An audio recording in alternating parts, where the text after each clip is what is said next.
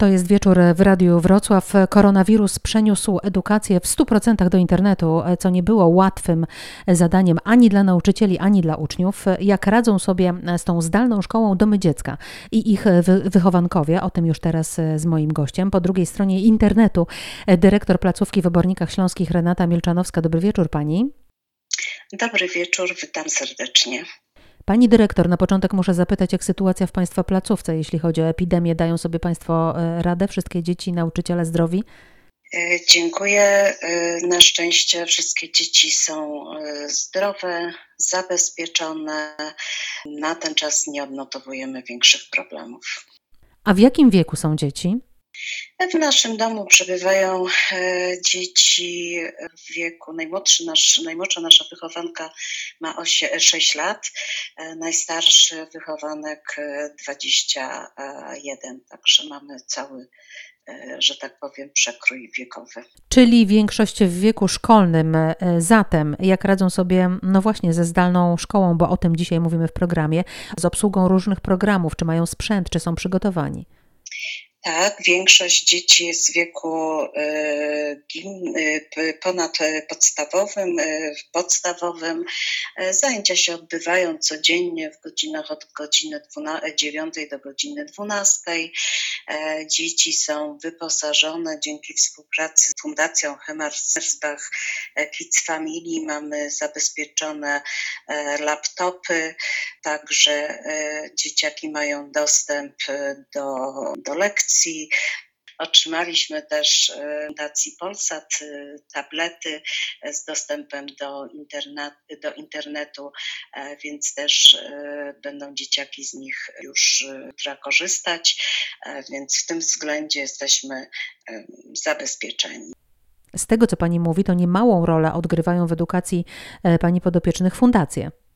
Tak, oczywiście, że tak. Fundacje różne wspierają naszą działalność. Dzięki temu możemy naszym dzieciakom proponować różne warsztaty, różne formy pomocy, terapii, pomocy rozwoju, doskonalenia, zdobywania nowych umiejętności, które potem przygotują je do dorosłego życia. Także ta współpraca z fundacjami jest bardzo, bardzo owocna i bardzo się z niej cieszę.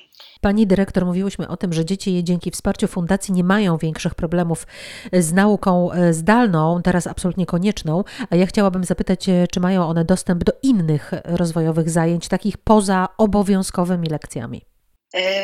Od września w naszym domu jest prowadzona Akademia Programowania.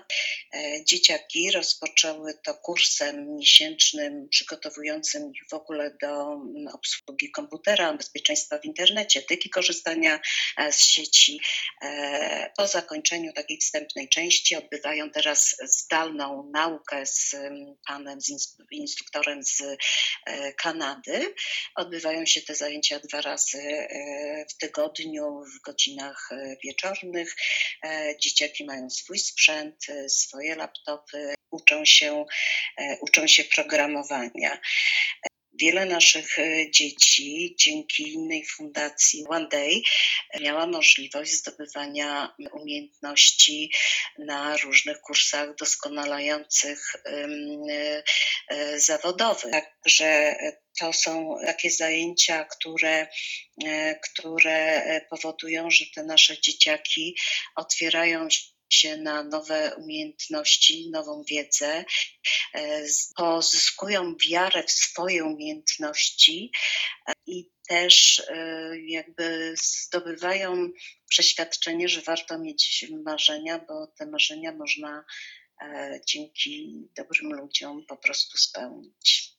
Jak wychowankowie reagują na te dodatkowe zajęcia? Chcą z nich korzystać? Widzą w nich szansę dla siebie?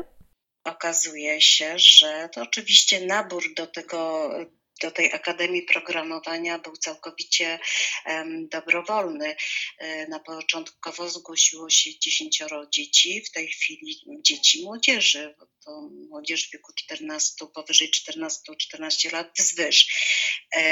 I w tej chwili kontynuuje to 7, więc jak na trwanie od września to jest naprawdę bardzo dużo. Nasze dzieci mają problem z tym, żeby wytrwać w tych postanowieniach i w różnych działaniach. Chcą osiągać efekt szybko, tak jak zresztą wszyscy dzisiaj są nastawieni na efekt na już, na teraz, na jak najszybciej.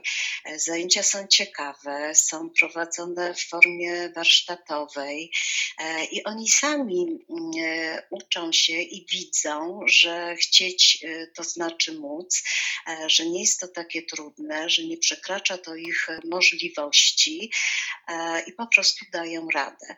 Te zajęcia pokazały, jaką mają dużą samodyscyplinę, bo tak naprawdę to one się pilnują, żeby na czas siąść do tych komputerów.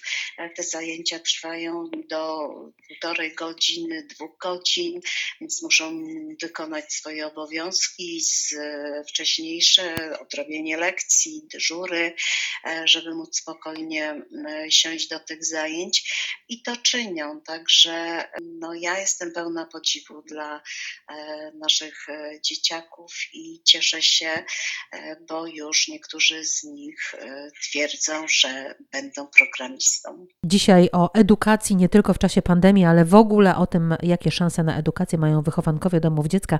Do rozmowy z dyrektor Renatą Mielczanowską wracamy za kilka minut.